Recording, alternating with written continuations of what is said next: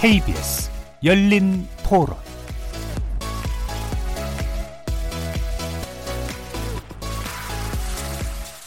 안녕하십니까. KBS 열린 토론 정준희입니다.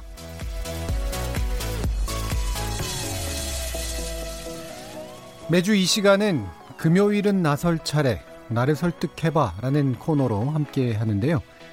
서로의 주장만 남는 평행선 같은 그런 토론 말고 되도록 상대방을 설득하는 방식의 토론을 시도해보는 시간입니다. 오늘은 현역이시긴 한데 그래도 어, 여의도 정치의 문법에 상대적으로 좀 거리를 유지하고 계시는 어, 현, 현역 정치인 세 분을 일단 모실 텐데요.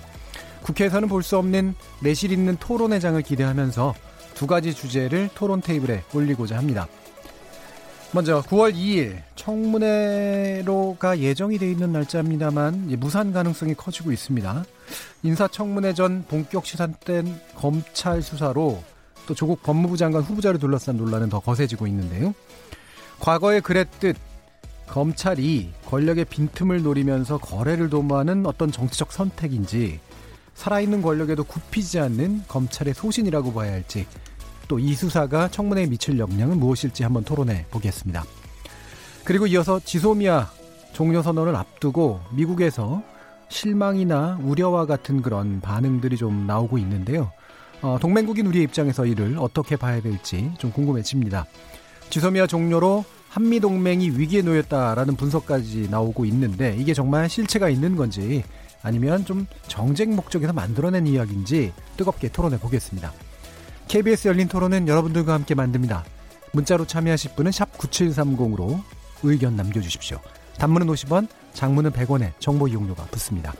KBS 모바일 콩, 트위터 계정 KBS 오픈을 통해서는 무료로 참여하실 수 있습니다. 토론 주제에 대한 의견도 좋고요. 오늘 토론에서 상대방을 가장 잘 설득했다고 판단되는 분에 대한 의견 많이 남겨주시면 좋겠습니다. 청취자 여러분이 KBS 열린 토론의 주인공입니다. 날카로운 의견과 뜨거운 참여 부탁드립니다. KBS 열린 토론 금요일은 나설 차례 나를 설득해봐 지금부터 출발하겠습니다. 살아 있습니다. 토론이 살아 있습니다. 살아있는 토론 KBS 열린 토론. 토론은 라디오가 진짜입니다. 진짜 토론. KBS 열린 토론. 토론을 통해 우리 사회 합의의 길을 찾아보자. 좀 참 토론을 해보자. 이런 취지로 마련된 금요일은 나설 차례 나를 설득해봐. 이 기획의도를 살려주실 논객 소개해드리겠습니다. 먼저 박주민 더불어민주당 최고위원 나오셨습니다. 네, 안녕하십니까. 자, 그리고 지난주에 이어서 송원석 자유한국, 아, 지지난주에 이어서 송원석 자유한국당 의원 나오셨습니다. 예, 안녕하십니까. 송원석입니다. 그리고 또 다른 한 분이 계신데요. 어, 궁금하게 남겨두겠습니다. 어떤 분인지는. 자, 이 시간은 영상으로도 함께 할 수 있습니다. 유튜브에 들어가셔서 KBS 일라디오 또는 KBS 열린 토론을 검색하시면 지금 바로 저희들이 토론하는 모습 영상으로도 보실 수 있습니다. 구독도 눌러주시고 의견도 많이 남겨주십시오. 팟캐스트로도 나중에 또 들으실 수 있고요. 매일 새벽 1시에 재방송도 됩니다. 자, 이렇게 함께할 방법까지 안내해 드렸고 금요일은 나설 차례 나를 설득해봐 본격적으로 시작해 보겠습니다. KBS 열린 토론. 예, 일단 첫 주제는 좀, 예, 두 분의 토론을 먼저 좀 많이 진행하다가, 이제 나중에 세 번째 논객이 이제 함께 또 차, 동참해 주실 텐데요. 어, 일단, 어렵게 어렵게 이틀간 열기로 좀 이례적으로 합의했던 청문회, 이게 증인 채택을 둘러싸고 또 여야가 아주 평행선을 달리고 있습니다. 오늘 법사위도 1분 만에 종료됐다고 하던데, 어, 심지어는 청문회 무상 가능성까지 어, 제기되고 있습니다. 어, 이 청문회 열릴 수 있을지 전망 어떻게 보시는지 먼저 박준희 의원 어떻습니까? 예, 지금 방금 말씀하셨던 것처럼 조국 후보자에 대한 청문회가 증인 채택을 둘러싸고 음. 어, 여야가 지금 팽팽하게 맞서고 있습니다. 아, 그렇지만 어, 청문회의 가장 중요한 것은 후보자로부터 여러 가지 이야기를 듣고 후보자의 정책적 능력이라든지 이런 것들을 검증하는 것이기 때문에 어, 일, 그것을 중심으로 봤을 때 어, 사실 충분히 또 합의도 가능한 것 아니냐 이런 생각이 들거든요. 예. 어, 그리고 특히 이제 더불어민주당 저희 당에서 반대하는 것은 가족을 증인으로 채택하는 걸 반대하는 거지 다른 증인에 대해서는 저희들이 폭넓게 예. 수용하려고 하고 있, 있, 있거든요. 그래서 주말 사이든 월요일이든 어, 합의가 될 가능성이 저는 여전히 있다고 보고 어, 그렇게 된다면은 어, 합의 예전에 합의했던 대로 2일 3일 청문회 가능하다 이렇게 보고 있습니다. 예. 뭐 청문회라고 하는 게 어쨌든 공식적인 제도니까 열리는 게 되도록이면 빨리 열리는 게 맞다고 저도 개인적으로 판단하는데 뭐 주변에 이제 이야기들을 보면 결국은 대통령 임명을 강행하기 위해서 일단 요식 절차로 빨리 진행하는 거 아니냐 이런 식의 이제 의혹들에 대해서는 어떻게 답하실까요? 음, 그렇지 않습니다. 원래 이제 법정 기한에 따르면은 8월 30일 즉 오늘까지 청문회 를 예. 마쳐야 됩니다. 아, 그럼에도 불구하고 저희들이 어 9월 2일과 3일이라고 하는 자영당에서 요구했던 일자를 수용했던 이유는 어, 청문회를 요식적으로 치르려고 하는 것이 아니라 진짜 청문회가 이루어져서 많은 이야기들이 오고 갈 수 있도록 하기 위해서 저희들이 예. 수용한 거거든요. 어, 그렇기 때문에 지금 말씀하신 것은 좀 맞지 않은 것 같습니다. 예.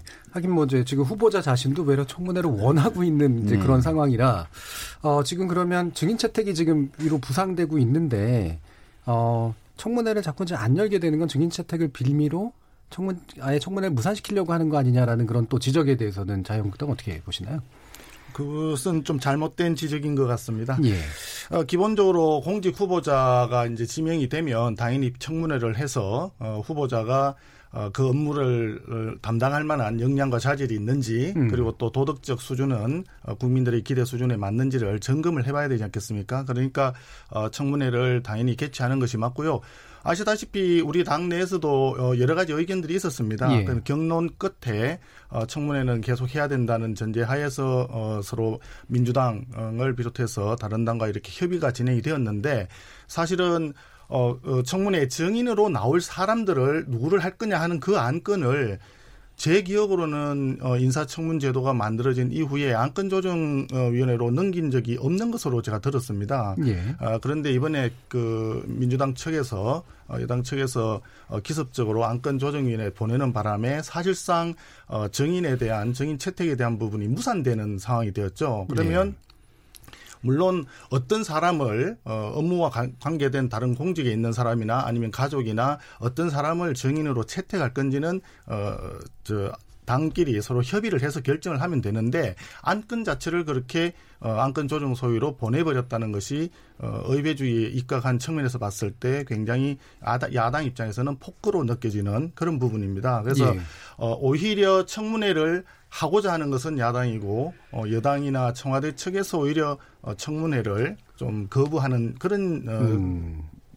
의도가 있지 않겠나 예, 예. 그런 의도가 숨어 있지 않나 하는 예. 그런 의구심을 어, 얘기하는 사람들도 많이 있습니다. 예, 그리고 오늘 오늘 소재는 아니긴 합니다만 사실 그 저기 정개특위에 관련돼서 정개특위를 빨리 해서 넘기려고 하니까 한국당에서 이제 안건 조정 소위를 활용해서 좀 기간을 연장하려 한다 이런 얘기가 며칠 전까지 있었잖아요. 정개특위하고 네. 완전히 반대 상황이죠. 네, 사실은 어, 정개특위에서 안건 조정 소위원회라 저희들이 이제 우리 당에서 좀 얘기를 하는데 그 부분을 사실 일방적으로 어, 안건조정 소위를 구성해서 일방적으로 날치기로 사실 강행을 했지 않습니까? 네. 어, 그런데 사실 선거법이라고 하는 것은 잘 아시다시피 어, 게임의 룰에 해당되기 때문에 심지어 전두환 대통령 같은 소위 독재를 했다고 하는 그 시대에도 선거, 선거법은 다 협의해서 합의에 이르러서 선거법을 개정을 했었어요.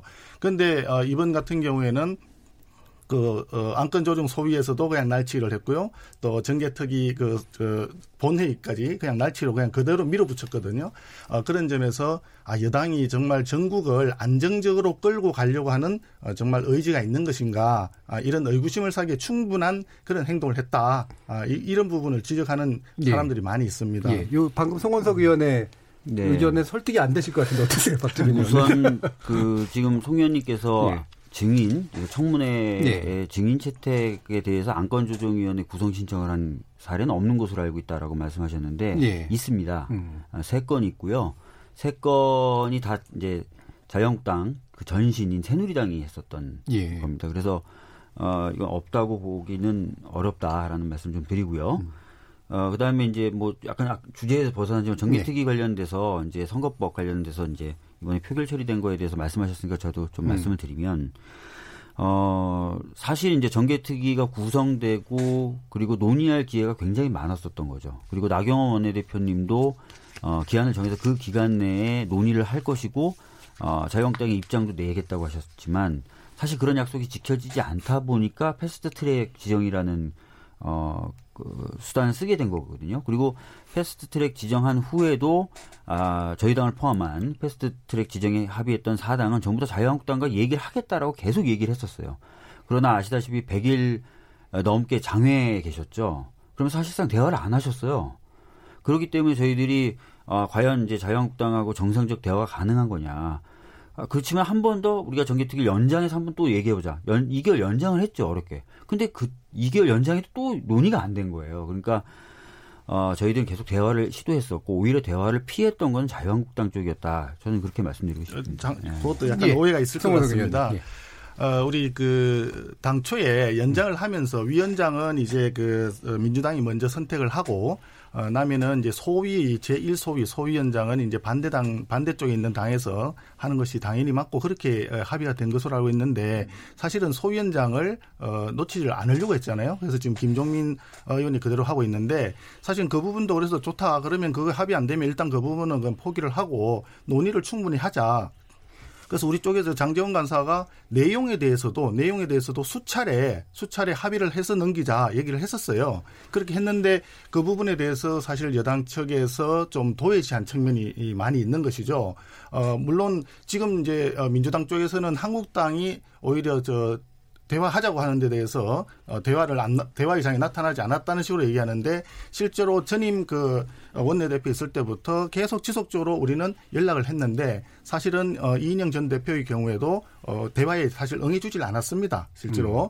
어, 그래서 야당 입장에서는 어떻게 이거를 어, 우리가 주도적으로 할 수 있는 어떤 그런 저 tool이 없지 않습니까 야당 입장에서 어 그래서 지속적으로 대화를 요구를 했었으나 예, 대화가 여의치 않았고 예. 어 마지막에는 이제 강행으로 날치기 처리가 된 그런 지금 상황에 와 있거든요. 예, 예 그래서 어 지금 이 대화의 주제가 아닌데 이 이야기가 너무 오래 진행이 되는 것 같긴 한데 예, 예, 어쨌든 어 지금 사실 어, 선거법과 관련해서는 굉장히 많은 사람들이 걱정을 하고 야당 측에 우리 한국당을 비롯해서 야당 측에서는 어, 이건 굉장히 심각한 상황이다. 아, 이렇게 받아들이고 있습니다. 예. 어쨌든 뭐 얘기가 이제 이렇게 나와서 다시 인사청문회로 돌아가긴 할 텐데 제가 이제 이런 질문을 드렸던 중요한 이유는 지금 이제 대립의 국면이 점점 점점 이렇게 좀 커지고 있고 그 와중에서 이제 양 당이 또는 이제 여야가 어, 국회 법상으로 마련돼 있는 뭔가 제도적인 장치들을 최대한 어쨌든 양쪽에서 다 쓰고 있는 그런 셈이잖아요. 그 제도를 쓰면서 과연 목표하고 있는 바가 뭘까? 이제 이런 생각이 드는 거죠. 이게 어, 정치적 목적이 당연히 뭐 당이라고 하는 건 있는 거지만 실제로 그걸 통해서 국민에게 뭘 보여주고 싶은 걸까라는 이제 그런 생각이 들어서 이 청문회 국면을 어떻게 좀 돌파할 수 있는 그런 방안 이런 것들이 뭐라고 생각하시는지 박준미 의원. 음, 사실 이제 가장 지금 쟁점이 되는 건 아까도 말씀드렸던 것처럼 증인 채택인데 예. 툭 까놓고 얘기하면 한 다섯 명 정도의 가족을 예. 증인으로 채택해서 불러야 된다는 겁니다. 예. 뭐 어, 배우자뿐만 아니라 어, 노모 뭐 이런 예. 어머님하고 다 포함해서 딸, 예. 네, 뭐딸 이렇게 다 포함해서 이렇게 좀 부르겠다는 건데 제가 사실은 이 부분에 대해서 이제 계속 반복적으로 좀 말씀을 드리고 있는 게 있어요. 그러니까 아시다시피 이제 어 가족의 경우에는 인사청문회법상 증언을 거부할 수가 있습니다. 예. 그 사실 굉장히 어렵게 합의해서 어, 증인으로 소환을 하, 고또 심지어는 어, 증인들이 청문회장에 참석했다 하더라도 실효성이 거의 없, 없을 가능성이 있습니다. 예. 오히려 그냥 인질로 또는 망신 주기로 이제 활용될 가능성만 커지는 거죠. 또 하나는 우리나라의 어떤 법 체계가 보시면 형사소송법이라든지 어, 형법이라든지 수많은 법 체계에서 이 가족 관계 보호의 필요성에 입각한 입법례들을 굉장히 많이 가지고 있습니다. 예. 방금 말씀드렸던 인사청문회법도 마찬가지고요. 어, 그, 가, 그 가치가 굉장히 어떻게 보면 필요한 거죠. 근데 자칫 잘못하게 이렇게 대규모로 가족들을 불러가지고 이제 청문회 하는 것이 예, 관례가 되고 관행이 돼버리면 어, 사실 우리가 계속 보, 어떻게 보면 지키려고 했었던 그런 가족관계 보호 필요성이라든지 이런 것들이 훼손될 수도 있고 굉장한 또 인격 침해가 있을 수도 있습니다. 그러니까 실효성이 없는 반면에 인권 인권 침해, 인격 침해의 가능성이 굉장히 큰 그런 것들은 저희들은 좀 막고 대신에 후보자와 다른 증인들을 통해서 어 저희들이 다른 증인에 대해서는 넓게 수용한다고 이미 입장을 밝혔기 때문에 후보자 다른 증인들을 통해 가지고 진짜 진실에 정말 냉정하게 다가서는 그런 청문회를 저희들은 해야 된다고 생각하는 거거든요. 예. 워낙 많은 의혹들이 지금 제기 되고 있고 또 그런 제기되고 있는 의혹들 중엔 정제되지 않거나 왜곡되거나 또는 아예 사실에 기반하지 않은 것들이 많아서 좀, 좀 냉정하게 좀 접근하면서 어, 사실과 사실이 아닌 부분을 갈라내고 사실이라면 그 사실은 어느 정도의 평가를 받아야 되는지도 냉정하게 따져보는 그런 그런 청문회가 좀 돼야 되지 않겠느냐 생각을 가지고 있는 겁니다. 예. 그래서 인사청문회가 이제 뭐 광범위한 범죄 사실의 실체를 밝히려고 하는 이제 그런 제도가 아니라 이제 후보자 본인의 자격 검증인데 그 부분은 이제 가족까지 포함하면 약간 정서적으로 문제도 있어 보이고 그다음에 지금 이제 검찰이 일부 수사가 들어가는 측면들도 있으니까 사실은 검찰과 이제 이 청문회 후보자 본인에 집중해도 되지 않겠냐 뭐 이런 논의도 있을 것 같아요. 어떻게 보세요? 그 가족을 불러서 했을 때 정언을 거부할 수 있다. 예, 나와서 정언 거부하시면 됩니다. 근데 어, 지금 우리 박주민 의원께서 뭐 창피를 주는 뭐 이런 말씀을 하셨는데 어, 우리 자유한국당이 그렇게 그 품격이 없는 당이 아니고요. 어, 굉장히 그 말씀은 사실 저희들 명예를 좀 훼손시킬 수 있는 그런 어, 발언이신 것 같아요. 창피를 줄 생각 그런 생각은 없고요. 네. 실체적 진실을 규명하기 위해서 필요하다고 생각을 하는 겁니다. 예를 들자면 지금 조국 펀드라고 일, 반적으로 알려져 있는 어, 코린커피와 그 블루코아 저 사모펀드 있지 않습니까?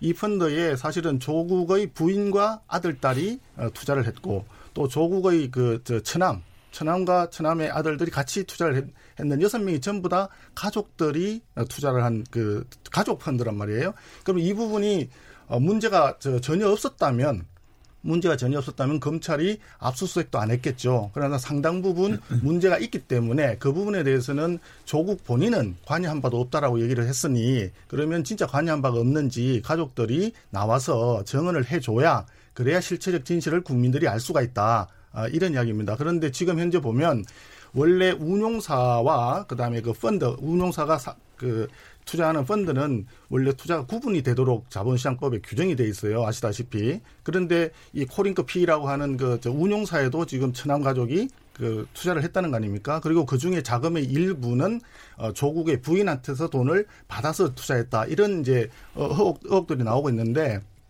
이 부분은 어, 명백하게 그 자본시장법 위반에 해당이 될 수가 있습니다. 그렇기 때문에 어, 검찰이 수사를 시작했고 또 어, 강제적인 수사권이 있는 검찰이 수사를 해서 국민들한테 실체적인 진실을 밝혀주는 건 당연히 해야 된다. 그런데 이러한 정도 이건 하나의 예, 예, 예, 예 불과합니다. 한 가지 예. 의혹에 불과합니다. 의혹이 너무 많아요. 그 조민 그 저 조국의 딸 딸의 그 저 논문이라든지 이런 부분은 의혹이 너무 많아가지고 도대체 이걸 다 정리가 잘 안 됩니다. 그래서 제가 그 자료를 가져왔는데 한번 말씀을 드릴게요. 의혹 전반을 지금 얘기하실 필요는 없을 것 같고요. 예, 한 가지만. 예, 왜냐하면 논문 청문 과정에 예, 논문만 예. 말씀을 드릴게요. 논문이 어, 신생아들의 혈액 채취를 해서 했는데 그게 2002년, 2004년도에 채취를 한 그걸 가지고 논문을 쓴 거잖아요. 그때 조국 딸 나이가 11살이었습니다. 어, 관여할 수가 없는 거죠. 그리고 어, 한국연구재단에서 연구비를 받아서 했는데 그 자료에도 보면 이미 그 2007년도에 연구가 끝났다고 해요. 끝난 이후에 인턴을 들어가서 일저자가 됐어요. 그런데 이 저, 저 소속이 어디냐? 거기 대학 연구소 소속으로 어, 기재가 돼 있고 또 학위 부분에 또 박사라고 기재가 돼 있어요. 이건 명백하게 어, 그 위조다. 이렇게 보여지는 거죠. 그래서 음. 이거는 범죄 행위에 가깝다. 방금 아, 이렇게 보여집니다. 저도 팩트 체크 많이 해봤는데 사실 상당 부분이 납득 가능한 내용들이라서 방금 얘기한 부분이 그 그럴 것 같은데. 연구자가 예. IRB라고 저 연구윤리 그 심사위원회 있지 않습니까? 예. 그것을 어, 통과했다라고 이렇게 기재돼 있는데 사실상 IRB 그 심사도 안 했거든요. 예. 이, 이, 부분도 허위 사실 어, 기재에 해당이 된다. 그러니까 어, 이런 부분들 때문에 사실 병리학회에서도 그 담당 그 장 교수한테 소명을 해달라 이렇게 지금 어, 예. 공식적으로 요청을 한 상태이지 않습니까? 만약에 이 논문이 문제가 있어서 어, 자진 철회 또는 직권 철회가 된다 그러면 이런 논문을 소, 자기 소개서에다가 기재를 해서 어, 대학에 입학한 행위도 상당 부분 문제가 될 가능성이 많죠. 그래서 예. 그런 부분도 어, 짚어봐야 되는 부분이라고 저는 봅니다. 알겠습니다. 일단 예를 들어주셨으니까 뭐 이거 가지고 논쟁할 건 아니긴 합니다만 그러니 예, 예, 예, 그러니 이제 가족을 불러야 된다라는 예. 이그 부분에 대해서 어떻게 박준민 의원님 우선 이제 그 조국 후보자의 가족이 투자한 펀드에 아, 투자자 여섯 명이 전부 다 가족이다. 아, 라고 주광덕 의원님이 주장하시죠. 예. 뭐, 근데, 어, 화, 사실로 확정된 바는 없습니다. 음. 주광덕 의원님은 뭐, 본인은 여러 가지 추론의 결과, 어, 그럴 것이다라고 이제 기자회견 하신 건데, 그것을 뒷받침할 만한 어떤 뚜렷한 증거는 없죠. 예. 그래서 그것도 하나의 주장이다라는 말씀 좀 드리고 싶고, 아, 두 번째로 이제 그 아까 그 펀드에 관련된 보고나 이런 부분은 오히려 반대되는 증거가 훨씬 더 많습니다. 음. 즉 어, 운영에 있어서 뭐 여러 가지 정보가 다 공유됐다. 그래서 사실은 간접 투자라고 보기, 보기보단 직접 투자라고 봐야 된다라고 얘기하는데 제출되어 있는 운영 보고서를 보면은 블라인드로 운영된 거 맞거든요. 예. 근데 이제 언론과 자유한국당에서는 어, 정관상의 운영 보고라는 단어가 들어있다는 이유로 이게 블라인드가 아니었던 거다라고 하는데 그거는 이제 블라인드 펀드의 정관, 일반적 정관을 모, 모르시기 때문에 이제 그런 말씀을 하셨던 거, 오해에 기반해서 그런 음. 말씀을 하셨던 것 같습니다. 그 다음에 이제 그 논문 관련돼서 지금 그 지적을 해주셨어요. 당국대 논문 같은 경우에 이 경우에는 아시다시피 이제 우리나라의 그 논문 저자 선정에 대한 기준이 아직 아직 완전히 확립돼 있지 않습니다. 여러 가지 네. 논의가 있는 거고. 그 부분은 저도 할 얘기 예. 맞습니다. 국제적인 어떤 저자 표시 기준이 좀 있어서 그것들 네. 거의 이제 좀 많이 사용한다고 하는데 음. 결과적으로는 현재 아까 말씀드렸던 대로 그 저자 선정에 대한 기준이 확립되어 있지 않기 때문에 아, 교신 저자 즉 책임 저자의 역할이 굉장히 큰 거죠. 예. 근데 교신 저자는 아, 지금까지 줄곧 아, 지속적으로 일관되게 그 연구에서 그 조국 교수의 조국 후보자의 딸이 아, 다른 사람에 비해서 기여한 바가 있고 아, 그 다음에 본인이 또 책임져자 이제 일저자 하는 게 이상하고 등등등의 이유로 본인이 이제 판단해서 일저자를 해줬다라고 얘기를 하고 있는 겁니다. 그리고 그 과정에 어, 조국 후보자가 무슨 관여를 했다든지 이런 바는 전혀 없다라고 지금 얘기를 하고 있거든요. 그래서 이미 이제 관련자들이 그런 얘기를 하고 있고 어, 결론은 결과적으로 그 병리학회의 조사에 의해서 나올 건데 어, 왜냐면 그 연구 윤리 지침이 그 소속된 기관에서 그런 판정을 네. 하도록 돼, 규정이 돼 있거든요. 그러니까 그런데 이런 것들을 가지고 이제 가족들이 무조건 나와야 된다라고 얘기하시는 것도 저는 잘 이해가 안 되는 부분이 있습니다. 예. 그러면 그 요 부분을 약간 모아서 사실은 의혹이 어느 정도의 근거를 가지고 제기가 돼야 이를테면 청문회 어떤 핵심 대상이 되는가. 그리고 가족 같은 경우도 이제 사실은 상당히 깊이 뭔가 연관이 돼 있다면 굳이 필요하면 필요할 수도 있을 텐데 지금 이제 제기되는 의혹에 대한 어떤 평가들도 굉장히 다양해서 어느 정도까지 의혹이 있고 그 의혹이 심각하고 그다음에 그 의혹이 어느 정도까지 충분히 그럴 만한 근거가 있어 보여야 누군가를 불러낼 수 있는가에 대해서 어떻게들 판단을 하시는지요? 일단 박준희 의원님. 뭐 일단은 어, 지금까지 보면은 인사청문회에서 가족을 불러낸 경우가 딱 두 케이스입니다. 예. 그 정도로 인사청문회 특히 이제 각 후보자의 도덕적인 결함이나 이런 부분에서 지속적으로 어, 공격됐었던 분들조차도 거의 가족들은 나온 적이 없습니다. 두 케이스가 나온 경우도 일반적 장관 청문회가 아니라요 총리 총, 청문회였거든요. 예. 총리는 아시다시피 임명 절차가 헌법에서 완전히 장관과 구별되게 규정이 돼 있습니다. 그렇죠. 동의도 필요하고요. 국회 동의가 예. 필요합니다. 그러니까 국회 검증이 훨씬 더 중요한 절차가 되는 것인데 이런 총리의 케이스에서도 딱 두 케이스에서만 그것도 이제 아주 가까운 근친이 아니라 먼 가족이 이제 나온 거죠. 예. 그만큼 이제 국회에서는 지금까지의 그, 어, 그, 국회가 지금까지 쌓아왔던 이런 기준에 따르면은 가족을 그렇게 많이 불러내는 건 맞지 않다는 그게 거죠. 어떤 정도인지 혹시 좀 약간 소개 가능하신가요? 어, 구체적인 사례는 음. 이제 김, 김태호 후보자가 총리 예. 후보자였을 때 하고, 그 다음에 김항식 어, 후보자가 음. 이제 총리 후보자로 나섰을 때였는데, 그것도 이제 뭐 불법적인 어떤 재산 증식이나 이런 거에 관련됐었다는 건데 가까운 가족은 아니었습니다. 예. 그 형수, 음. 형도 아니고 형의 처 뭐 요렇게 음. 이제 불러냈었던 그런 건데 아까 말씀드렸던 대로 장관은 어, 국회 동의가 필요 없고 음. 전적으로 대통령이 임명할 권한을 갖고 있는데 노무현 대통령 때 이제 법으로 그냥 이제 어떻게 보면 국회에 검증 기능을 하나 만, 검증 기능을 추가됐죠. 추가된 네. 거죠. 약간 좀 구분해서 좀 봐주실 필요가 있다는 말씀을 좀 드리고 이 정도로 그러면 그, 그동안 이제 가족들 불러내는데 국회가 신중했었다면 적어도 그러면 후보자가 확실하게 어떤 불법 행위에 관여했었다라는 소명이 좀 있고 또 그런 소명을 확실하게 밝히기 위해서 가족들이 정말 필수적이다. 다른 수단이 거의 없다. 음. 아, 보충성이죠. 그 정도의 요건이 좀 있어야 되지 않을까 싶습니다. 예, 방금 얘기처럼 네. 이제 이런 장, 그러니까 총리급 정도로 동의가 필수적으로 필요하고 그래서 그 검증 과정에서 충분히 뭔가 이렇게 근거가 그럴 만한 근거가 있어서 이거는 부르지 않으면 안 되겠다라고 하는 상당히 예외적인 조건에 현재 해당한다고 보시는지. 그, 예, 우리 저 박주민 의원께서 최고위원께서 이제 그 법조인이시니까 네. 내용을 이제 잘 알고 말씀하시는 거라고 저는 생각을 합니다. 네. 아, 근데 사실 알다시피 국회의 과, 그동안의 관례는 어, 장관급은 하루 정도를 하고 총리는 이틀 정도 하는 정도로 지금까지 운영을 해왔는데 기간은 그렇고요. 예외적으로 몇 사람 세 분이든가 예외적으로 몇 분만 어, 장관급이 이틀 어, 진행을 했던 사례가 있었던 걸로 알고 있습니다.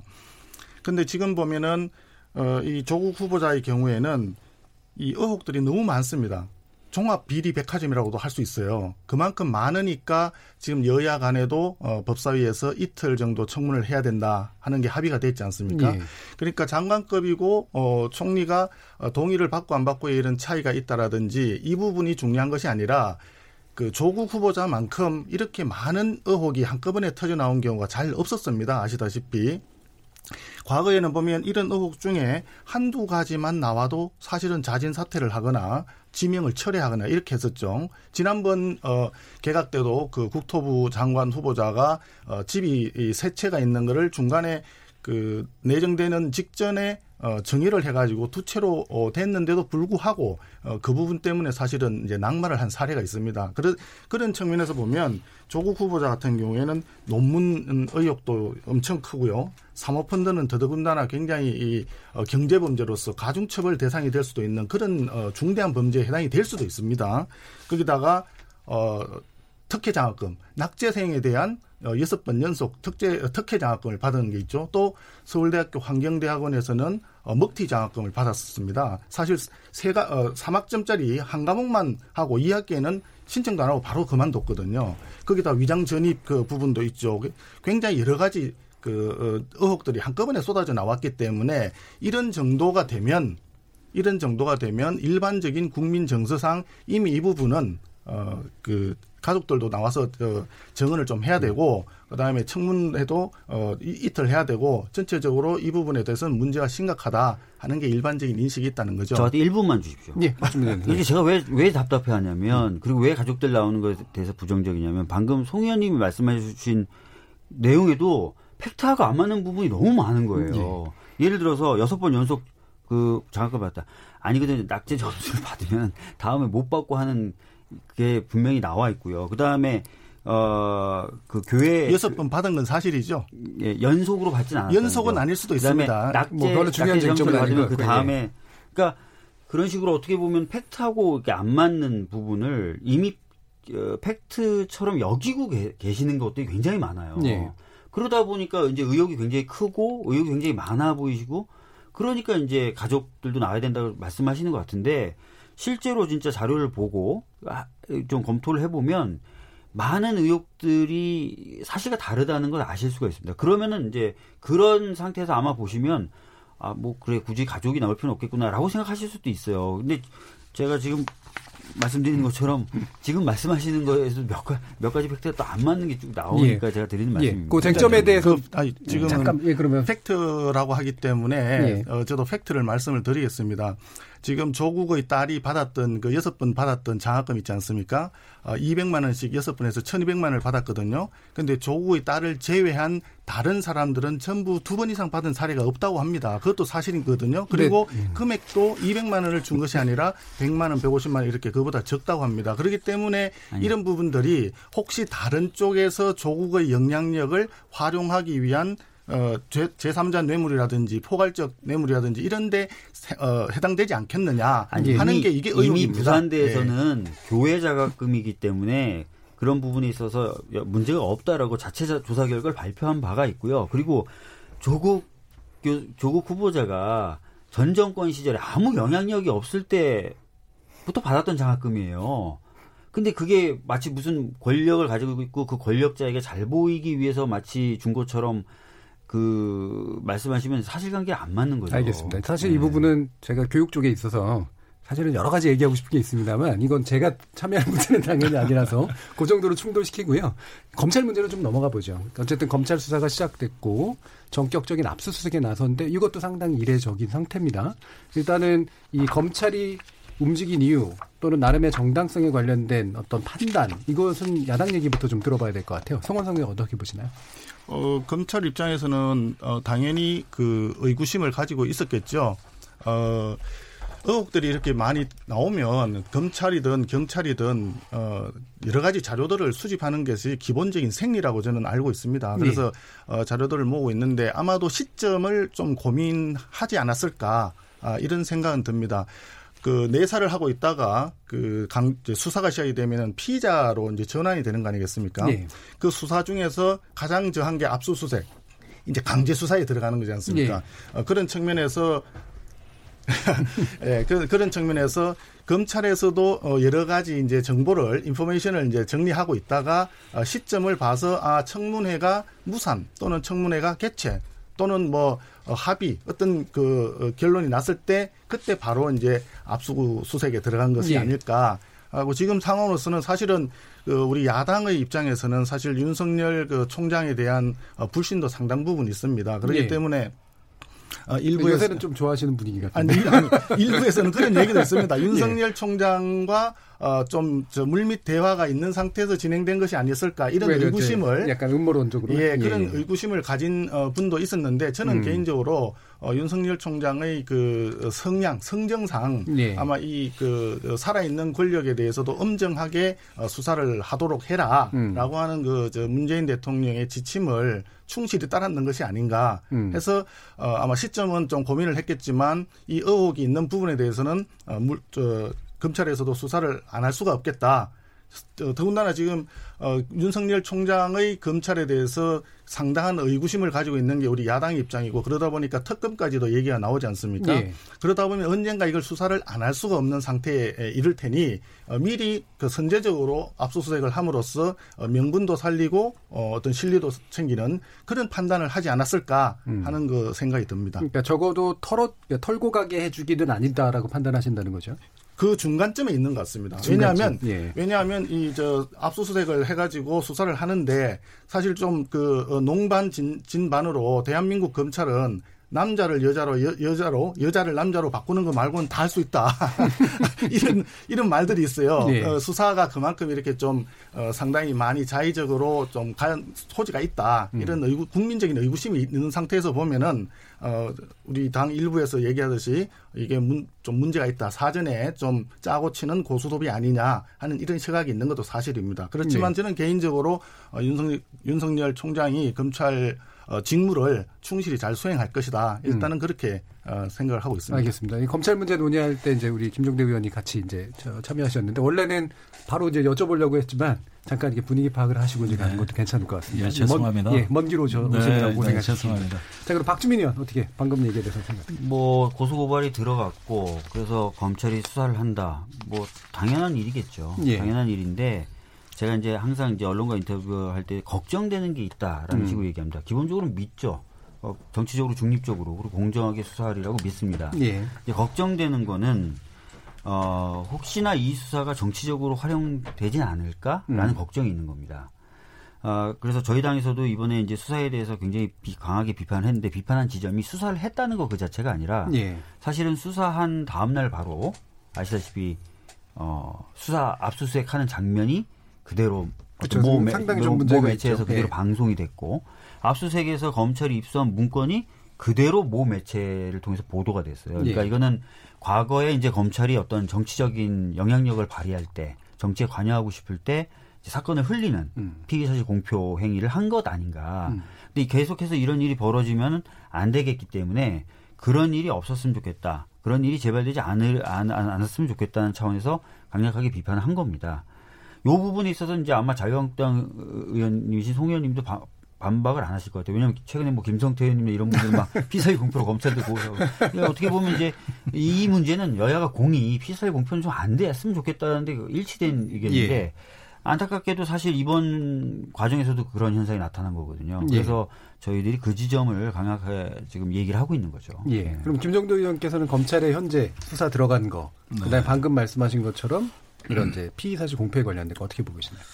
글쎄요. 일단은 뭐 어, 피의 사실 공표가 일부 있었다는 건 분명한 사실 같습니다. 예. 일단 문건까지 노출됐다는 것은 이것은 어떤 이유로도 변명할 수 없다고 음. 생각이 들고 이렇게 어떤 누가 봐도 무리한 수사가 지금 왜 갑자기 이렇게 진행이 되는가. 음. 사실 저희 당은 굉장히 혼란스럽습니다. 예. 그런데 제 저희가 파악하기로는 청와대와 어떤 교감의 흔적이 발견되지가 않아요. 음. 어, 오히려 청와대... 가 나중에 한 것 같아요. 아, 예, 예. 아니, 어, 그 당황해하는 모습이 예. 역력하거든요. 어, 그러면서 청와대가 일사불란하게 그 이렇게 보조를 맞추지 못하는 것만 봐도 아까 송의석 의원님이야 뭐 다 문 대통령의 지시를 충실히 이행하는 것이다 이렇게 비춰지는 것 같은데 저희는 그렇게 전혀 비춰지지가 않아요. 음. 그, 뜻이 아닌데. 그 뜻이 아닙니다. 네, 당의 네. 일각에서 그런 생각이 있는 부분이 예, 있다. 예, 뭐, 예. 예. 그래서 어, 이것은 분명히 검찰의 독자적인 판단이 맞고 음. 어, 나중에 어떻게 결론이 나든 그 후폭풍은 대단할 겁니다. 그런 예. 점에서 굉장히 혼란스럽고 우려스럽게 보고 있는데 또 이 문제가 청문회를 하느냐 마느냐 하고 같이 뒤엉키는 걸 보면서 예, 예 이건 그야말로 대란이다. 음. 정말 이렇게 가서는 안 되는데. 음. 예, 말씀 나오신 김에 아까 예. 이제 사실은 논의에 참여하지 못하셨으니까 네. 현재 청문회가 이례적으로 이틀 하고 그다음에 꽤 연기가 된 상태잖아요. 근데 이게 네. 지금 거의 열릴 전망이 아니다라는 상태가 온 거에 대해서 네, 저희도 그렇게 보고 있는데 음. 이거는 국회 직무유기입니다. 음.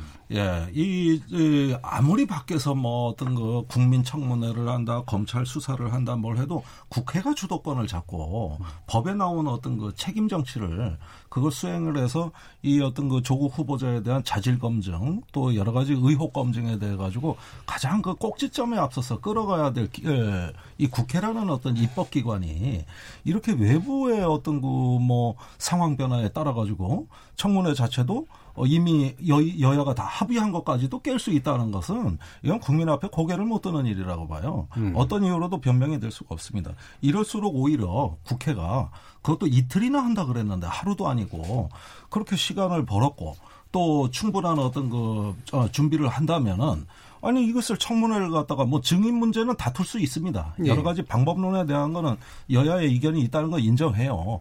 그렇다고 청문회 자체를 합의해 놓고 여야 간에 이것이 또 좌초된다. 이러면 뭐 저는 이후에 대통령이 임명 강행을 해도 할 말이 없다. 음. 예, 그런 점에서는 좀 반성해야 된다고. 그럼 가족의 포함 여부에 대해서는 조정의 여지가 뭐 있지만. 뭐 다툼의 여지가 예. 있지만 사실은 그 주장도 어떻게 보면은 그 여태까지 법과 관행에 의해서 어, 해오던 바를 충실히 준수하면 되는데 사실 가족의 문제 이게 뭐 연자제가 있는 나라도 아니고 사실 본인이 책임지도록 해야지 왜 가족까지 부릅니까?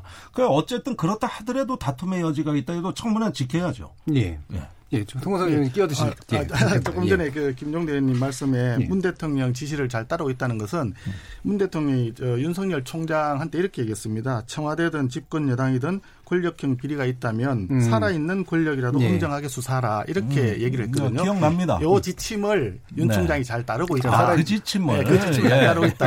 이런, 이런, 말씀이고요. 예. 기본적으로는 지금 뭐저 어, 논점 이상하게 뭐 가족이냐 아니냐 뭐 이런 식으로 가서 좀 이상하긴 한데 예. 기본적인 문제는 뭐냐하면 어, 조국 후보자만큼 이렇게 그 비리 의혹이 많은 후보자가 잘 없었다는 거죠. 그러니까 사실 지금 해야 될 일은 조국 후보자가 스스로 어, 자진 사퇴를 하든지 아니면 청와대에서 지명 철회를 하든지 해야 되는데 이상하게 지금 전체적인 분위기는 이게 어, 진영 싸움처럼 이렇게 흘러가다 보니까 사실은 좀 객관적으로 이 인사청문회를 바라봐야 되는데 어, 어떤 그 진영에 유리한 논리 쪽으로 자꾸 이렇게 매몰되는 어, 그런 경향이 좀 나타나는 것 같습니다. 이 국민들도 좀 어, 그런 부분이 있는 것 같고요. 그런데 전반적으로 보면은 사실 이런 범죄 혐의를 받고 있는 사람이 더군다나 어, 다른 장관도 아니고 법무부 장관 후보자가 되어 있다는 것 자체가 사실 어떻게 보면 국가적으로 굉장히 큰 진짜 어, 명예훼손에 해당이 되, 되거든요. 다른 나라들에 대해서 우리가 정말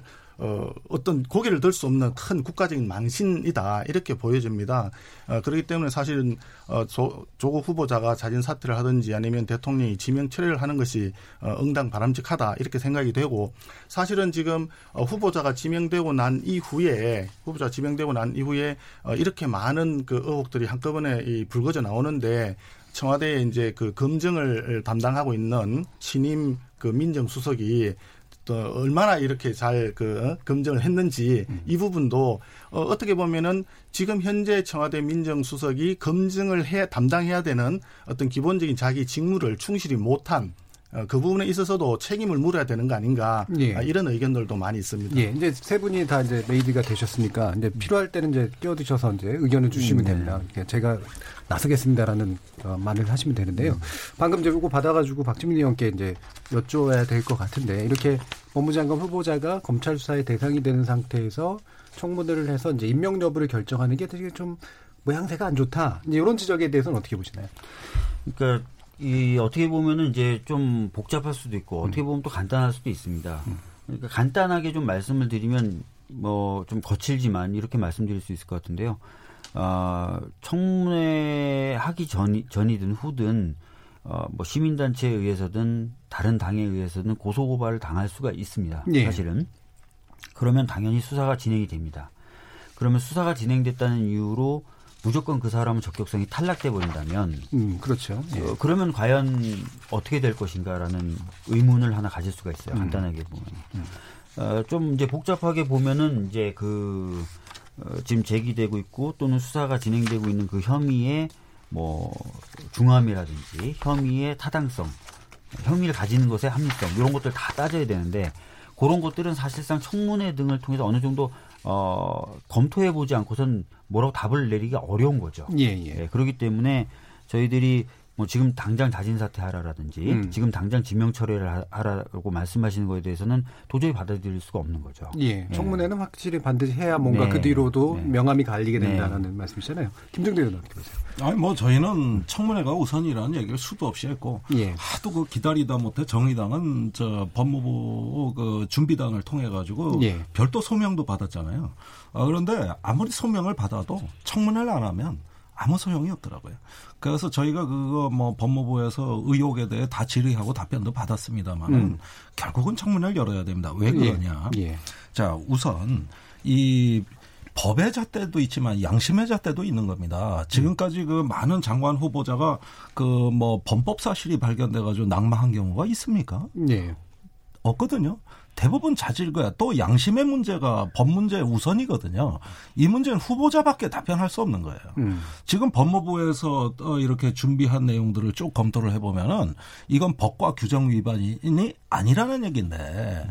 그것은 저기 설령 법과 규정 위반이 아니라 하더라도 어 우리가 얼마든지 또 국민의 어떤 눈높이에서 어 질타할 수 있는 부분이 있고 본인의 어떤 양심의 목소리를 듣고 싶은 게 있거든요.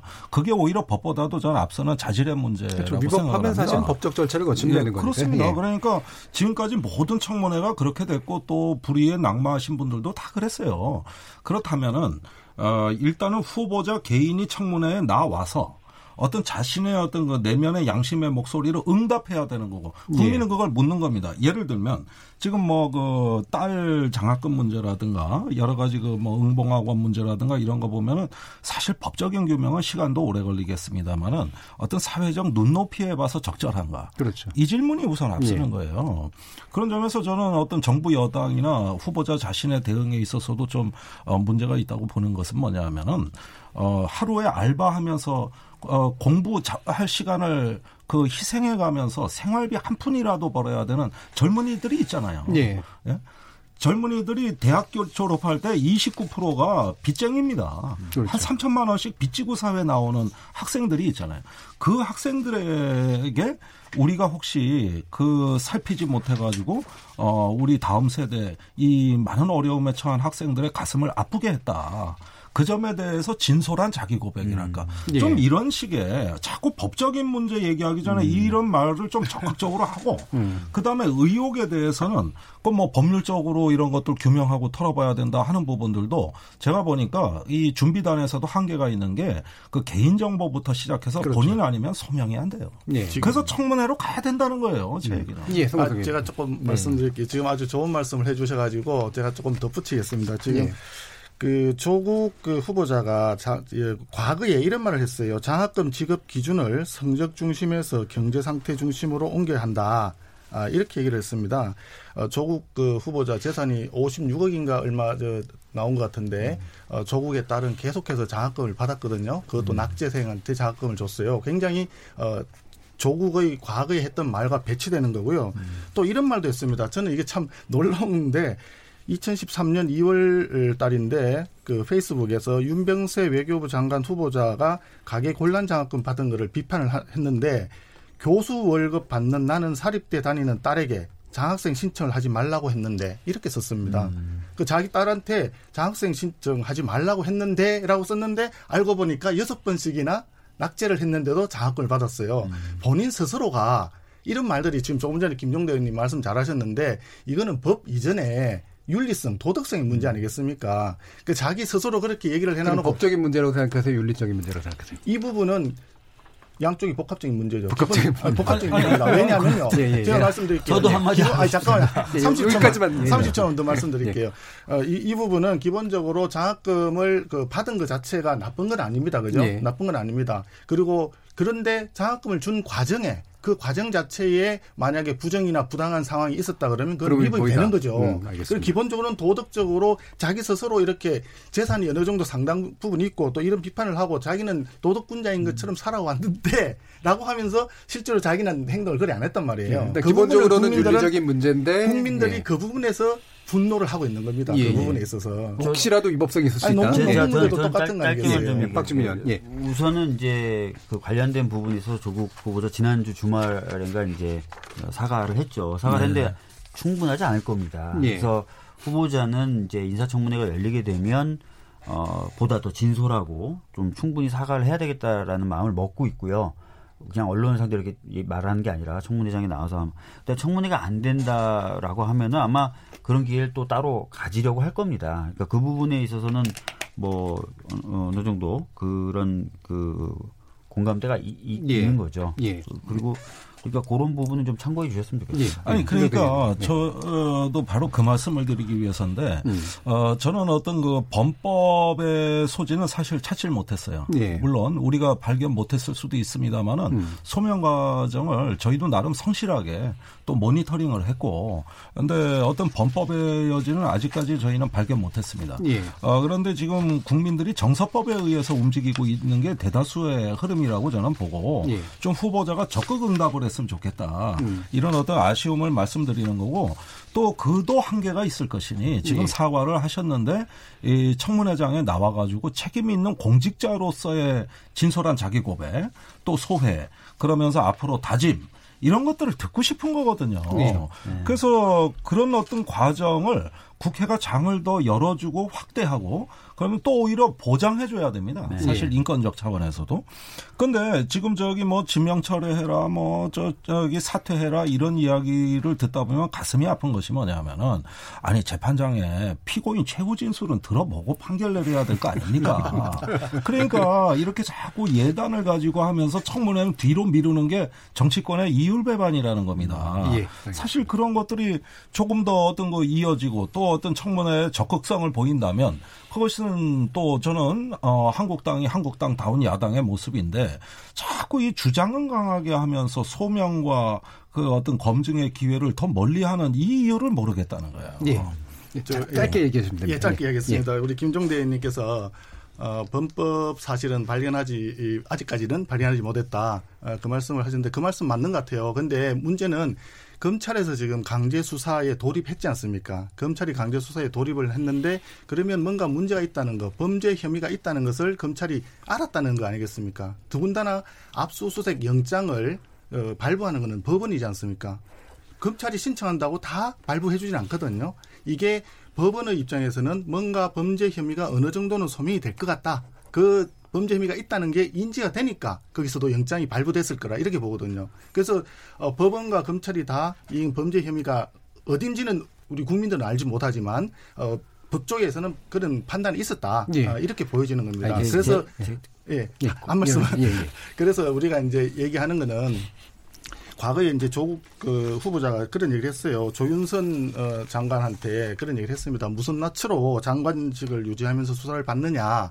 아, 이런 얘기를 한 적이 있습니다. 우병우도 그만두고 내려와서 수사받았다. 그러니까 그만둬라 이런 이야기거든요. 그럼 지금 후보자 입장이지만 어차피 어 내일 모레 이제 다음 주 월화 청문회를 하고 그러고 나면 그 다음 날이나 이렇게 임명이 가능하지 않습니까? 근데 지금 검찰이 수사를 시작을 했단 말입니다. 그 다음 주 월, 화, 수 정도까지 수사가 종, 종결되긴 아마 쉽지 않을 거라고 보여지거든요. 그러면 예. 조국 그 후보자는 장관으로 있으면서 그것도 법무부 장관으로 있으면서 이 수사를 받아야 되는 그런 상황이 되는 네, 거예요. 알겠습니다. 예, 그 전반부 토론은 예. 좀 마무리해야 되기 때문에 짧게만 이제 발로 다시 지금 검찰이 수사에 나섰고 검찰이 특히 압수수색 영장을 발부받아 압수수색을 했기 때문에 범죄 혐의가 굉장히 이제 분명하고 이런 건 아니냐는 말씀에 대해서만 짧게 좀 말씀드리고 예. 싶습니다. 어, 우리 법원이 압수수색 영장 발부율이 어느 정도 되냐면요. 아, 99.2% 됩니다. 예. 예. 한 0.7%에서 0.8%만 기각이 됩니다. 아, 그렇기 때문에 압수수색 영장이 발부됐다는 이유로 아 이게 혐의가 분명하다라고 보는 것은 어, 굉장히 좀 그 현실과는 동떨어진 얘기다라는 말씀만 좀 드리겠습니다. 알겠습니다. 네. 자 그러면 예, 우리 지소미아에 관련해서 우리 김종대 의원께서 전문 분야신데 시간이 너무 짧게 남을 것 같아요. 네. 일단 전반부 토론 여기서 마무리하고요. 어, 정희진 문자캐스터 불러서 어, 청취자들이 보내주신 의견 한번 들어보고 가겠습니다. 정희진 문자캐스터.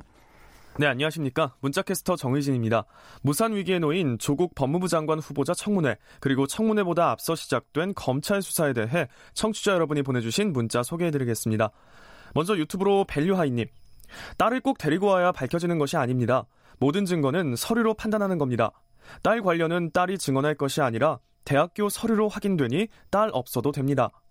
유튜브로 DHB님. 핵심 증인이 가족인데 가족이 면죄부라도 되나요? 떳떳하면 청문회 와서 다 밝히면 되는 거 아닌가요? 콩으로 허동우님. 지금 조국 장관 내정자 청문회입니까? 조국 따님 청문회입니까? 박주민 의원 너무 침착하시네요.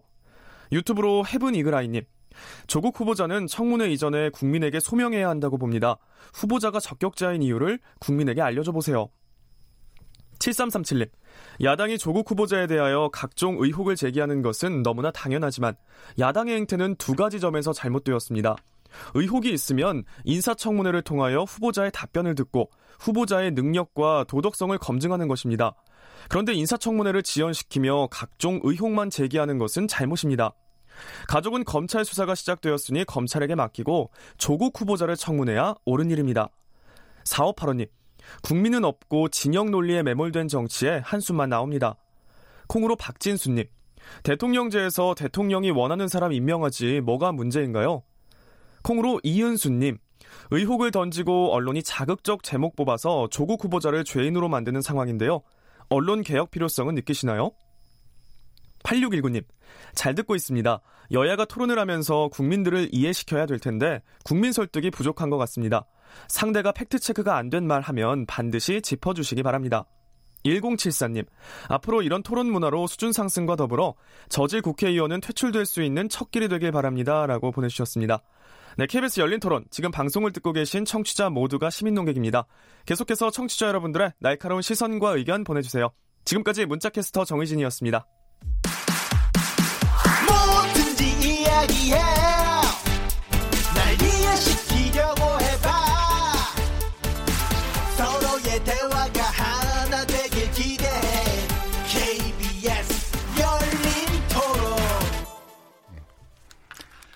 자, 매주 금요일 코너 금요일은 나설 차례 나를 설득해봐 세 분이 함께하고 계신데요. 송원석 자유한국당 의원, 김종대 정의당 의원, 그리고 박주민 더불어민주당 최고위원 이렇게 세 분이 참여하고 계십니다.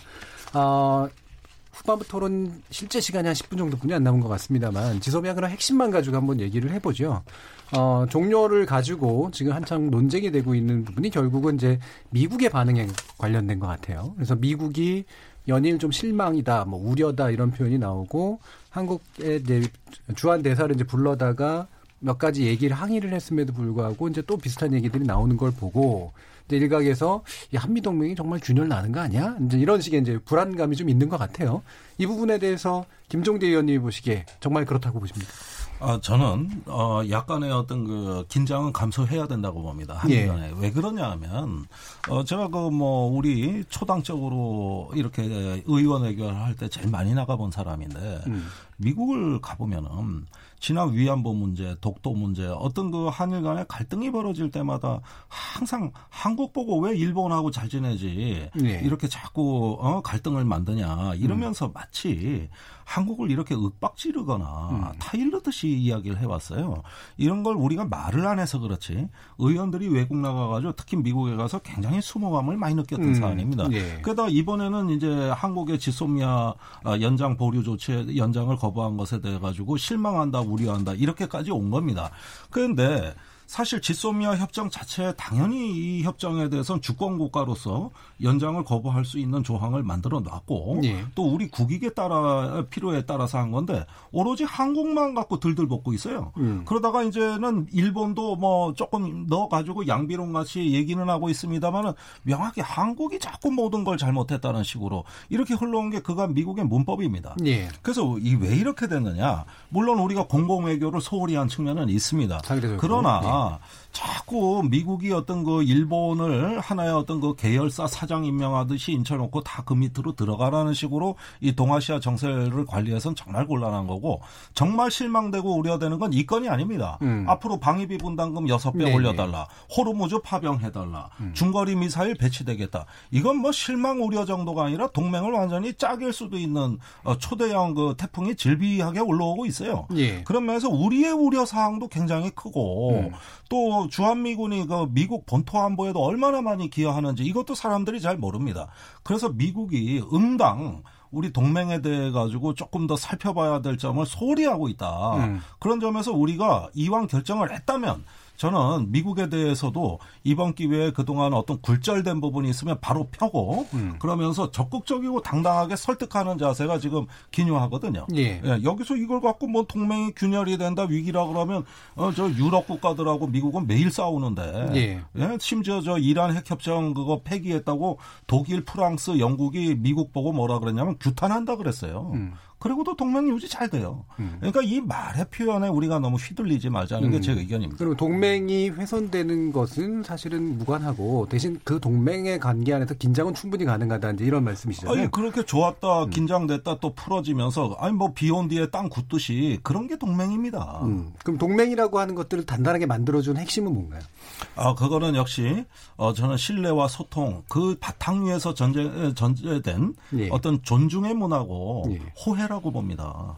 그러니까 이런 부분에 대해서도 다 풀어가는 방법이 있는 것이고 네. 또 얼마든지 보완책이 있습니다. 우리가 주한미군 주둔에 얼마나 기여를 많이 하고 미국의 세계 전력에 기여를 하는데 이게 실망 우려라고 해서 냉각될 동맹이 아니다. 네. 그런 동맹이라면 진즉 깨졌다. 그게 제 생각이에요. 알겠습니다. 지금 굉장히 위험한 예. 발언이라고 저는 생각합니다. 예, 예. 어, 지금 지소미아는 예. 한일 간의 정보, 군사 정보 교류 협정에 대한 부분을 얘기를 하는데 어, 우리 김종대 의원님은 지금 계속 이제 한미 동맹을 뭐 깨뜨릴 정도까지 이렇게 언급을 하시는데 지금 그것까지 얘기하기에는 뭐 깨겠다고 말씀은 아닌 것 같고요. 아, 그러니까 예. 깨는 수준까지 지금 말씀하시는데 그건 너무 많이 나가신 것 같고요. 어, 지금 이 자체가 어, 처음에 출발이 이제 경제 문제를 한일 그 청국권 협정과 관련해서 경제 문제로 들어온 거를 지금 어, 우리가 지소미아를 이제 파괴하는 것으로 이제 대응을 어, 했단 말이죠. 그 앞 단계가 사실 있긴 있었죠. 일본이 네, 사실은 그러니까 일본이 경제 예. 문제로 어, 어 화이트 역사 문제를 경제 문제로 빼고 태워리는 예. 바람에 거기서 이제 우리가 대응 어, 저 방안으로 지소미아를 파괴하는 예. 거 수순으로 갔는데 문제는 일본하고 경제 전쟁을 지금 우리가 하고 있잖아요. 예. 그럼 일본하고 경제 전쟁을 우리가 이길 수 있는 그런 방법을 찾아야 되고 음. 그런 방안을 제시를 해야 되는 거죠. 그런데 지소미아를 폐기하는 거는 이 경제 문제를 일본의 경제에 타격을 주는 게 하나도 없어요, 사실은. 음, 별로 위협이 안 된다. 네, 위협이 네. 경제적으로 아무런 저 효과가 없는 거죠. 그러면 우리가 경제적으로 일본을 이길 수 있는 방안이 뭐냐? 그 방안으로 해가지고 일본이 화이트리스트에서 빼니까 우리도 일단 화이트리스트 뺐어요. 뺐는데 아시다시피 일본의 어 일본이 한국에 대한 수출 규모가 우리가 일본에 대한 것보다 훨씬 규모가 작잖아요. 그 비율 자체가. 네. 그러니까 사실 그 자체로서 일본에 타격을 줄 수 있는 게 별로 만만치가 않습니다. 음. 우리는 화이트리스트 배제했을 경우에 정말 일본이 수출을 안 하게 된다 그러면 우리는 그 부품 소재가 국산화하는 데까지 굉장히 시간이 노력이 많이 들어야 될 거예요. 그래서 시간이 많은 드는 그 사이에 많은 기업들은 정말 견디기 어려울 가능성도 많거든요. 그러면 경제가 굉장히 힘들어진단 말이죠. 그 그거를 우리는 그러면 일본에 대해서 경제 문제로 카운터 펀치를 먹일 수 있는 게 있느냐. 일본 우리가 지금 하고 있는 거는 관광객 안 가는 것밖에 지금 사실상 다른 건 하, 질 못하지 네, 않습니까? 현재 지소미아 종료는 한미 동맹의 균열이 가는 징조라고 보세요? 가는 징조라고 봐야 되죠. 음. 지금 일단은 왜냐 어, 우리가 일반적으로 얘기할 때 우리나라의 경제든 안보든 그동안에 미국과의 한 축, 일본과의 한 축 이렇게 양축으로 그동안 왔는데 일본과의 어떤 군사 부분에서 지소미아를 파기하게 되면 삼국 간의 한미일 간의 삼각 공조 체제는 이제 상당히 무너질 우려가 많은 거죠. 그러면 음. 지금 우리 김종대 의원님 그 걱정하신 대로 한미 간의 그 기본 어, 한미 동맹의 기본이 정신이 어긋날 수가 있거든요. 그럼 굉장히 위험할 수가 있습니다. 실제로 음. 우리 대한민국이 어, 그 일제 그 식민지 시대 지나고 6.25 전쟁을 지나면서 완전히 폐해가 된 상태에서 이렇게 어, 굉장히 세계 10위권의 경제 대국으로 올라선 것도 어, 사실은 이저 한미 동맹에 근거해서 네. 그 혜택을 받은 그런 분이 상당히 많이 있거든요. 네. 있는 건 사실이기 때문에 어, 그거를 우리가 지금 부정하게 된다 그러면 특히 우리처럼 대외적으로 수출입을 중심으로 해가지고 경제가 성장하고 있는 이런 경제에서는 어, 상당히 위험한 상황이 올 수가 있다. 그런 음, 걱정을 음, 많이 예, 하는 거죠. 사람은 예, 없다고 봐요. 예, 사실은 예. 예. 이결 동맹하고 다 이렇게 동일시하는 거는 곤란합니다. 사실 한미 동맹도 그동안에 수없이 많은 굴곡과 어, 여러 가지 어떤 그 우여곡절 속에서 운영되어 온 것이지 고정되어 있던 동맹은 아닙니다. 음. 한때 한국이 또 동맹에서 일탈하려고 했던 박정희 대통령 시절을 상기해 보십시오. 예. 자, 우리가 동맹은 우리 생존의 수단이에요. 그 자체는 목적이 아닙니다. 음. 우리의 생존에 맞게 변형하고 수정해 가면서 가는 게 동맹이지 그 자체는 목적이 될 수가 없는 것이죠. 근데 최근에 어 미국이 오히려 동맹의 규범을 일탈하는 행위를 더 많이 했습니다. 트럼프 대통령이 동맹을 폄하하는 발언을 얼마나 많이 했습니까? 음. 뭐 한미 연합 훈련 그 값비싼 총체적 돈 낭비다 하면서 조롱을 해야 하고 그리고 또 저기 그 방위비 분담금 여섯 배 올려달 이게 올게 온게 한국에만 또 그런 것도 아니에요. 일본에 가서 뭐라 그랬냐면은 일본에서 전쟁을 하면 미국이 와서 도와주는데 미국의 전쟁을 하면 일본이들은 후지 TV 보고 구경만 한다. 그리고 유럽 가가지고는 독일 보고 러시아 파수꾼이라 그랬어요. 그렇죠. 그러니까 지금의 미국의 사고 방식은 국가주의로 이렇게 회귀하는 듯한 경향을 자꾸 보이면서 이 글로벌 가치와 동맹의 규범을 일탈하는 걸 수시로 했습니다. 예. 그런 미국을 불편하게 한 게 우리는 지소미아 팩이 한계예요. 예. 지금까지 미국 무기도 얼마나 사주고 주한 미군이 변경이 있냐? 아니 없습니다. 동맹의 사법 체계나 구조의 변환이 있냐? 없습니다. 전 세계 가장 강력한 동맹 체계예요. 너무 강해서 딸이에요. 그런데 이런 데서 나타나는 어, 어, 저기 하나의 우리 국익에 관한 조치를 가지고 동맹의 균열의 조짐으로 확대 해석하는 것은 오히려 우리 자신을 작게 만드는 것이다. 네. 그런 점에서 이 저기 지금의 미국의 어떤 그 어, 최근의 행태를 보면은 저는 우리보다는 오히려 미측이 그 오랜 한미 동맹의 가치와 그 정신을 부정하는 거 아닌가 이런 의심을 갖고 있어요. 사실 이런 비판의 목소리에 겉으로 내밀지는 못하지만 안으로 있는 건 사실은 체급 차이가 있으니까 적당히 풀어줘야 되는 거 아니냐. 이제 사실 네. 이런 식의 측면들이 있는 것 같긴 한데요. 뭐 예, 정서적으로 그런 건 예. 이해합니다. 예. 아, 지금 자꾸 이제 한미 동맹을 얘기하는데 지소미아로 좀 돌아가서 얘기를 해보면요. 그 지소미아가 한미 동맹의 관련성. 예, 네, 아니 그러니까 예. 중요한 거는 어, 정경두 국방부 장관도 그날 그 국회에 나와가지고 답변을 할 때 지소미아가 저 전략적 가치가 충분하다. 그리고 도움되는 부분이 있다라고 이렇게 얘기를 했어요. 그래서 다들 지소미아는 그래도 이게 유지되는 것이 좋다. 연장될 거라고 다들 생각을 네. 했고 아마 어, 민주당 그 여당 내에서도 아마 대부분 그런 이야기를 많이 했던 걸로 제가 기억을 합니다. 음. 어, 그런데 느닷없이 이게 결론이 하루아침에 뒤바뀌었거든요. 그래서 어, 그러다 보니까 이제 국민들이 생각할 때는 어, 이게 청문회 전국을 그 좀 국민 전환을 하기 위해서 한 거 아니냐 하는 예, 그런 예. 아니 의구심이 그렇게 나오는 거예요. 예, 예. 그런 일각의 의구심이 있죠. 예. 아니, 심지어는 청문회를 더 하셔야 그 김현종 김현종 실장 같은 경우에 저, 저, 김현종 그저저 저 뭐야 안보실의 2차장 같은 경우에는 어, 한미 동맹이라든지 이런 거하고 지소미하고는 다른 것이다. 그러면서 한미 동맹이 오히려 균열돼도 좋다는 식의 그런 어, 이야기를 어, 언급을 음. 그런 뉘앙스로 나오는 거예요. 그럼 그거는 전혀 적절치 않. 아니 한 가지 사례를 말씀드릴게요. 그 미국이 실망이라고 하는 표현을 했는 거를 이렇게 얘기했습니다. 동맹국이나 우호국가의 정책적 차이가 있을 때 대외적으로 표명하는 표현하는 방식이다 이렇게 했어요. 그러나 외교적으로는 그 디스포인트 했다고 실망했다는 그런 이야기는 외교적으로 거의 사용하지 않는 굉장히 음. 강력한 그 표현의 그 훨씬 더 세다. 네, 훨씬 센 표현입니다. 그래서 예. 이런 식으로 어, 안보실에 차장을 하고 계신 분이 국민들을 약간 호도하는 이런 어, 언급을 하는 것은 음. 적절치 않다. 예. 아, 이런 생각이 그 듭니다. 시간이 다 돼서 예. 박주민 의원이 워낙 얘기를 못 하셨기 예. 때문에 한 1분 10초 정도. 김근대 의원님 예. 전문가시라서. 예. 근데 일단 분명히 말씀드릴 게 지소미아 이 종료가 무슨 국내 정치 용이었다. 그렇게 말씀하신 건 대단히 위험한 말씀이시고 그런 의구심을 가진 사람이 아, 정말 위험한 말씀이시고 정말 위험한 말씀이시고 의견은 아니시랍니다. 전혀 도움이 되지 않는 이야기입니다. 음. 아, 이미 이제 청와대도 밝혔고 저희 당에서도 밝혔지만 어, 일본의 그 화이트, 화이트리스트 배제 배제 조치 이후에 저희가 계속 일본과 대화를 시도했고 국면 전환이 되도록 하려고 노력을 많이 했었어요. 그러나 각종 노력에 대해서 거의 이런 지하에 거절을 당했습니다. 그러면서 어 일본이 우리나라를 믿을 수 없는 존재인 것처럼 계속 얘기한 상태에서 그럼 믿을 수 없는 존재들끼리 군사 정보를 공유한다는 이 모순이 어떻게 해, 결되느냐 이거죠. 그래서 음.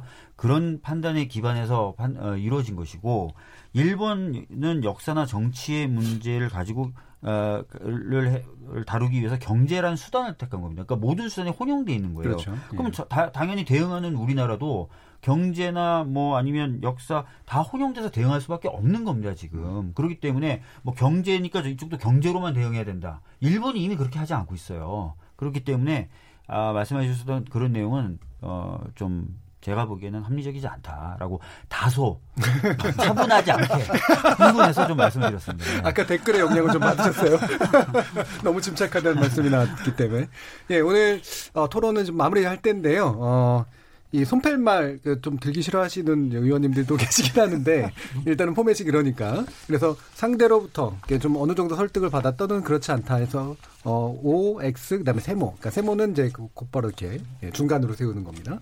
그래서 한꺼번에 세 분이 들어주시면 됩니다. 자 그럼 하나 둘 셋 하면 들어주시면 됩니다. 하나 둘 셋. 자 중간이고요 김정대 의원님이 그 다음에 박주민 의원님 동그라미고. 네. 그 다음에 송원석 의원이 동그라미입니다. 두 분은 굉장히 관용적이신데요. 그럼 먼저 송원석 의원님이 왜 그런 느낌이 드셨는지를 짧게만 30초 부탁드리겠습니다. 어, 지금 어, 지난번에 또 했지만 사실 그 당의 입장이 아니라 그 저 헌법기관인 예. 국회의원의 예. 입장에서 어, 많은 이야기를 들으면서 하여튼 도움이 많이 됩니다. 생각은 음. 다르지만 음. 어, 여러 가지로 생각하는 그 이런 저런 방식이 있을 수 있다 음. 음. 하는 것을 배울 수 있는 좋은 기회였다고 생각을 합니다. 그리고 이렇게 대화를 하다 보면 또 이렇게 접점을 찾을 때도 있거든요. 음. 오늘도 어, 마지막에 그 김종대 의원님 오셔가지고 조국 그 청문회는 해야 된다. 음. 그런데 문제는 있다. 그 말씀 분명히 짚어주셔가지고 저하고 생각이 같은 것 같습니다. 어, 박주민 의원님께서 이 법조계 그저 몸담고 계셨으니까 어, 이 부분에 대해서는 저보다 훨씬 정통하다고 생각하는데 예. 오늘 많은 가르침을 받은 것 같아요. 고맙습니다. 아, 예. 너무 훈훈합니다. 지금 그러면 또 동그라미예요, 박주민 의원님. 네, 저도 뭐 두 분 의원님께 많은 이야기 들었고요. 뭐 음. 지소미아 관련돼서나 또는 뭐 한미 동맹에 관련돼서 어, 김종대 의원님의 시각을 접하면서 어, 새롭다 이런 음. 느낌도 좀 받은 부분이 있고 또송 의원님 말씀해 주시면서 아 국민분들이 이런 부분을 좀 못마땅해 하시는구나 이런 음. 부분에 대해서도 좀더 어, 많이 좀 접한 느낌입니다. 어, 저한테는 뭐 이런 것들이 다 도움이 될 거라고 생각을 어, 하고요. 예. 네. 좀 지식을 얻기도 하고 정서를 얻기도 하고 네. 예, 그런 측면이었네요. 김정대 의원님. 예, 항상 작은 당은 음. 어, 스피커가 작습니다. 예. 어, 이런 자리 나올 때마다 아, 예. 스피커 굉장히 크세요. 예. 근데 정말 묻고 싶은 게 많아요. 음. 어, 사실 항상 끝날 때마다 아쉬움을 느끼거든요. 예. 그래서 항상 결론 내리기를 주저하는 습관이 있습니다. 그건 제 마음의 습관이에요. 음. 어, 그런데 이제 정치가 너무 험악해졌고 또 뜨거워지다 보니까 지금 어떤 설득보다는 상대방을 악마화하는 데 치중하는 거 아닌가 예. 이런 것들이 또 정치의 어떤 그 퇴행성이라고 보고요. 왜냐면서 저는 설득을 많이 하지도 못하고 당하지도 않았다는 느낌을 갖는데 음. 이건 제가 바뀌기를 원합니다. 예, 예 그 점은 꼭 말씀드리고 싶습니다. 그랬더니 이제 소수 정당으로서 거대 정당에 갖는 아쉬움이 굉장히 크시다. 네, 네, 많습니다. 예, 그런 모습이 표현됐고요. 김정대 의원님 또 자주 나와주셔서 그런 말씀 많이 또 해주시기 바랍니다. KBS 열린 토론 오늘은 금요일은 나설 차례 나를 설득해봐로 함께했습니다. 오늘 함께해주신 김종대 정의당 의원, 송원석 자유한국당 의원 그리고 박주민 더불어민주당 최고위원 모두 수고하셨습니다. 감사합니다. 네, 고맙습니다. 감사합니다. 함께해주신 모든 분들께 감사드리고요. 토론을 통해 우리 사이의 합의기를 좀 더 새로운 방식으로 찾아가 보도록 하겠습니다. 저는 다음 주 월요일 저녁 7시 20분에 다시 찾아뵙겠습니다. 지금까지 KBS 열린 토론 정준이었습니다.